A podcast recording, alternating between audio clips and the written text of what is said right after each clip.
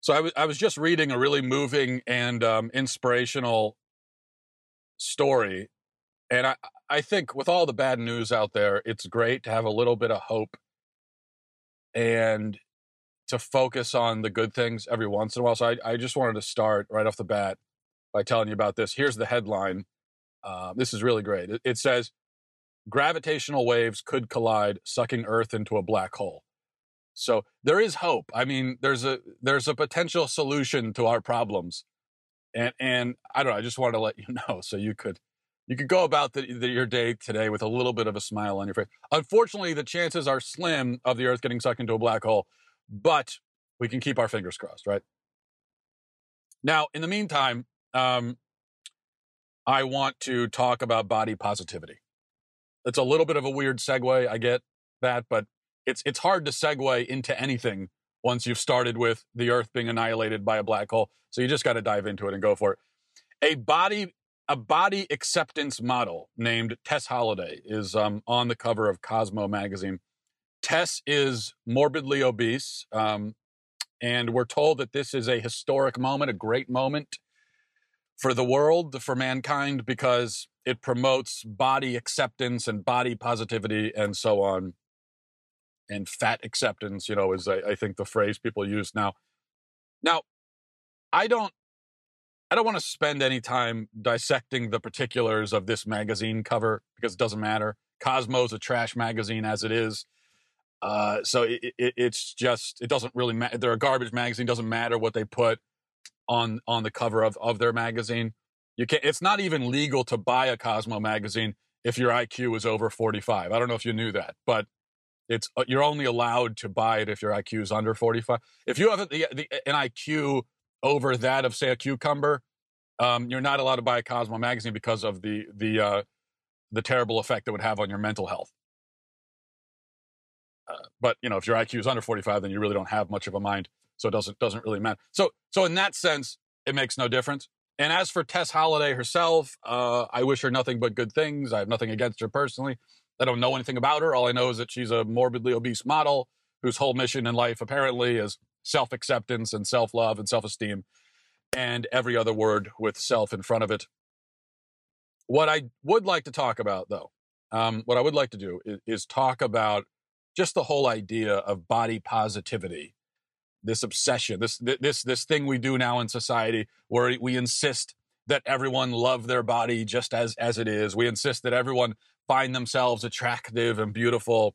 We insist that everyone accept and love everything about themselves. We insist that all body types are wonderful no matter what, and on and on and on and on. Um, I want to talk about that because I think it's I think it's harmful and uh, counterproductive. But before we get into that, I should stipulate that I agree um, that there has been for a long time unrealistic beauty standards imposed primarily on women uh, something that women women mostly deal with. Men have their own version of it a little bit, but, but it's, it certainly has a greater effect on women. The pressure to be beautiful is not something that I myself have really experienced, and thank God for that because obviously I missed the beauty train, and it ain't coming back to pick me up. So it's good that it doesn't it doesn't matter for me. And uh, so I'm a man, and I'm also married, so I really don't care. It doesn't matter to me. I don't I mean, people in the comments will make. Uh, I'll see sometimes they'll make they'll make very insulting remarks about my physical appearance. And you know what? Anytime I read those, the only thing I, th- I just smile and I think, well, it's a good thing I'm married then, so I don't care. I mean, it really doesn't really doesn't make a difference. Um, I just feel bad for my wife, honestly. But you know, jokes on her, I guess. So there has been in in recent times um, and I, you know, if I was a woman, maybe a little be a little bit more difficult for me to have that attitude because there's just a general, there's greater societal pressure for women to, you know, be attractive, and I get that, and it's good to to the extent that we have reacted against that. That's good because it's ridiculous that women should feel pressured to be a size negative seven and to have no blemishes and no imperfections and all that. Um, it's good that we've gotten away from this idea that a woman must be anorexic to be beautiful. And I don't say that as any kind of uh, you know joke or anything about anorexia. By the way, I mean I just mean it literally. This this was the message that we were giving to girls, and That's where a lot of the eating disorders and anorexia is where it came from, because we were basically telling them implicitly that you know you've got to have an eating disorder to be attractive.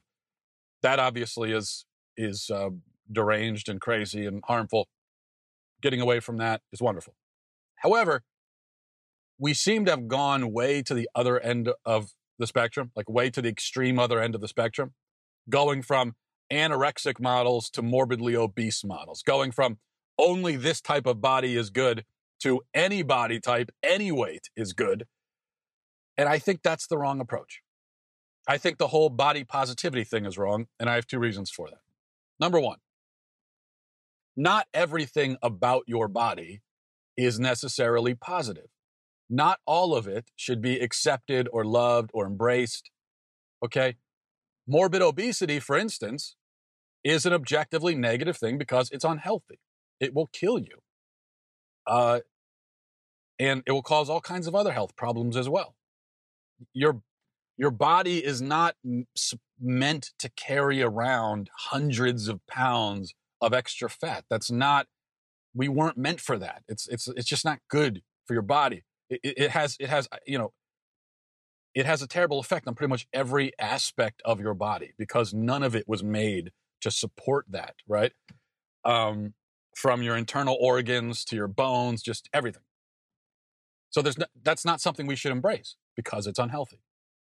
And it's also something that very often develops through an unhealthy and inactive lifestyle. So when you're embracing the morbid obesity, you're also embracing the lifestyle which caused it. And I get it. Okay. I talk every anytime we talk about this issue of obesity, being overweight, and so on, you're always going to have the people who say, well, yeah, but what about, you know, it's possible for someone to become morbidly obese, um, you, you know, even if they're trying to eat healthy. I mean, someone someone wrote to me yesterday. I, I, I mentioned this issue briefly yesterday on Facebook. Someone wrote to me. They're very angry, and they said um, they said, well, you know, there are people who are obese now because they're going through cancer treatments. Um, obesity is one of the symptoms of of, uh, of brain tumors, which I don't know if that's true or not. I'll assume it's true. I didn't look it up. You know, um, okay, and and that's obviously an exception. But we have to ask ourselves when we look at the overall problem of obesity in America, do we imagine that most of that is because of brain tumors? That most of it is because of disease, really? And if so, why is there so much more morbid obesity in America than there is in Ethiopia? Obviously, it's it, uh, clearly it has. It's primarily, not solely, but primarily driven by lifestyle and by diet. So, we've got a lot of fast food here. We eat a lot of processed food. We also, on average, spend five hours a day sitting on the couch watching TV. So that is that has a lot to do with the obesity problem. It's not disconnected from it, right? Clearly.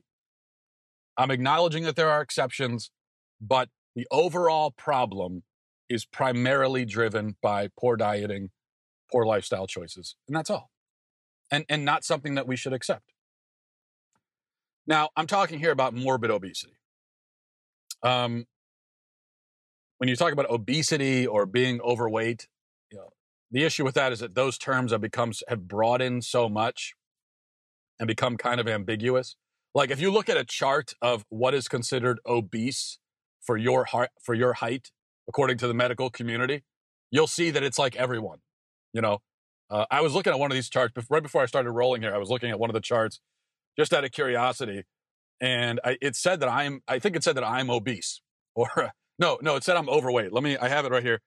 Medical News Today has a chart um, and it gives you the height and then it gives you what the what the weight range is for normal overweight obese and extremely obese so i'm six foot tall um, and it says that norm the normal weight range is 140 to 177 140 pounds for a six foot man i haven't been 140 pounds since like eighth grade 140 pounds for a six foot man that's emaciated you're just you're just skin and bones how is that normal that to me seems drastically underweight. And then overweight um, for my weight range. You know, full disclosure here. I'm being, I'm being uh, transparent. So overweight is 184 to 213. They're saying that you're overweight as a six foot man when you reach 185 pounds. Um, I'm like 195, 200, so I'm I'm overweight. I'm like I'm pushing the scales towards obesity, folks. I am, according to this. Now I don't know. Maybe I am obese. I, you know, I run two miles a day. It's possible that I'm, I'm obese at the same time. I, I do think that overweight and obese have become categories that are, you know, have maybe been widened too much. No pun intended. I apologize. But when you get into extreme obesity, when we talk about someone who is, you know, five foot seven and weighs 275 pounds, well, then it's obvious that it's a problem. It's unhealthy. It is catastrophically unhealthy, in fact. Now, if you are morbidly obese, or on the other end, let's say you're someone who is dangerously underweight, um, if you're massively overweight, massively underweight, you shouldn't try to accept it. You shouldn't try to fool yourself into believing that it's a positive thing. Uh, you shouldn't hate yourself either. You shouldn't despair over it. People shouldn't make fun of you for it or mock you, obviously. But you should take it as a, as a challenge to overcome, a change to make. That's all. What's wrong with that? We really need to get past this idea that we as individuals should celebrate and love everything about ourselves simply because it is ourselves. The problem is that that philosophy leaves no room for improvement. It leaves no room for honest self assessment. It will prevent you from becoming a better, healthier person because any positive personal change has to always begin by looking at yourself and saying, This aspect of myself isn't ideal. I want to change it. We all have those negative facets of ourselves. The only difference is that only certain negative personal features have their own lobbying groups and are the subject of marketing campaigns telling us to accept and celebrate it. Um, for instance, one of my many personal flaws is that I have a bad temper. Okay. Uh, so I'm telling you a lot about. I mean, I'm obese. I have a bad temper. For, for instance, uh, you know. So, but but as someone with a bad temper, and I know it shocks you to learn that about me. I know that I need to change that. That's a flaw that I have. I need to work on it. And nobody in society would tell me otherwise, though. That's the difference. There isn't any bad temper acceptance movement. They're not going to put me on the cover of a magazine screaming with a, with a, with a headline that says, Bad tempers are beautiful. Okay, that's not going to happen because everyone recognizes that bad temper is not beautiful. It's a it's a character flaw. You got to change it. But overeating, um, gluttony, sedentary lifestyles, and the morbid obesity that often comes from it. With that, there are people telling us to accept it and love it, and uh, that's why it's necessary to speak up and offer a corrective to that flawed and dangerous idea. Number two, I go back to something I said when we talked about the idea of self love. Um, it applies even more in this case. Rather than being constantly obsessed with body positivity and with developing a positive image of your own body, maybe the better course is to is to stop looking in the mirror for 5 seconds and live your life live it outwardly. Stop obsessing over how you look one way or another because it's vanity either way. To obsess over your perceived flaws or your perceived beauty is vanity. Both are vanity. And it's a shallow, dull, miserable way to go through life. All this stuff about we're supposed to love our bodies. Oh, I love my body. I'm so in love with my own body. I mean, I guess we consider that healthy for people to go around talking about, I love my body so much. But if you go back, you know, if you go back 100 years ago, 200 years ago, and you walk around telling someone, I love my body, do you love your body? They'll look at you like a crazy person. They'll say, What? Love your body? What is that? It's kind of a weird, it's a weird thing to say, Hey, I'm so, hey guys, I love this so much. I am so in love with all this. I got to tell you how much I love. And I just to walk around looking at yourself oh my gosh, I'm in love. I'm in love with me. No, that's not that's not how we should go through life. And we say that everybody should think that they themselves are beautiful. Well, everyone isn't beautiful, first of all. There's a certain objective quality to physical beauty. If there isn't any, I know people say, no, there's no objective quality to beauty. Well, then it doesn't mean anything. It doesn't mean anything to say, if everyone's beautiful, then beauty has no meaning. To take pride in beauty or to feel good about it, it's like you might as well feel good about the fact that you breathe. You might as well say, I'm a breather. I tell you right now, you might as well look in the mirror and say, I am a breather. Because it's the same thing as looking in the mirror and just telling yourself you're beautiful. I'm beautiful. Everyone is beautiful. We're all beautiful. Well, then no one is beautiful. Then beauty means nothing. You know, you know, all we've done in that case is we've remo- we have removed beauty from the people who actually have it and from the things that actually have it by trying to give it to everybody. Um, there is an objective quality to beauty. To beauty. I mean, think about art, for instance. There are certain great classic pieces of art. The Sistine Chapel, okay, is a beautiful work of art. Now we like to say beauty is in the eye of the beholder, but not now there is there are subjective qualities to it. How ex- exactly it moves you, you know, what emotions, what thoughts it brings to mind. That's all subjective. But if you walk into the Sistine Chapel and look up at the ceiling and say, "Yeah, I'm just not into that." I mean, I think that's good. Or if you walk in and you say, "Ugh, disgusting. That is gross." Well, then there's something wrong with you. You are wrong. You are wrong for reacting that way. If you look out at a at a at a serene, peaceful mountain lake, and it's a it's a there's not a cloud in the sky. You know, it's 65 degrees, and uh, which is the objectively best temperature, by the way. And there's a, you know birds flying by and everything, and there's trees all around. Uh, if you look at that and you say, yeah, you know, doesn't do anything for me. Don't like it. No, it's ugly, gross. Uh, yeah, I'd rather go look at this dumpster over here. Yeah, that's me. I, you know, yeah, nah, nah. and then you go and you sit and you, you, you sit in front of a dumpster and stare at it and say, "Wow, you're wrong." Okay, so beauty is not totally in the eye. If, if that's if that's your reaction, you're meant there's something mentally wrong with you and spiritually wrong with you. Um, same holds true for physical beauty of uh, for people. There are some people who are just physically beautiful, and that's all they have. They have it. That's that's a quality that they have. Um, and if it's something that has, if there's an objective quality to it, it means that some people can be physically beautiful and some people aren't. So you might not be beautiful.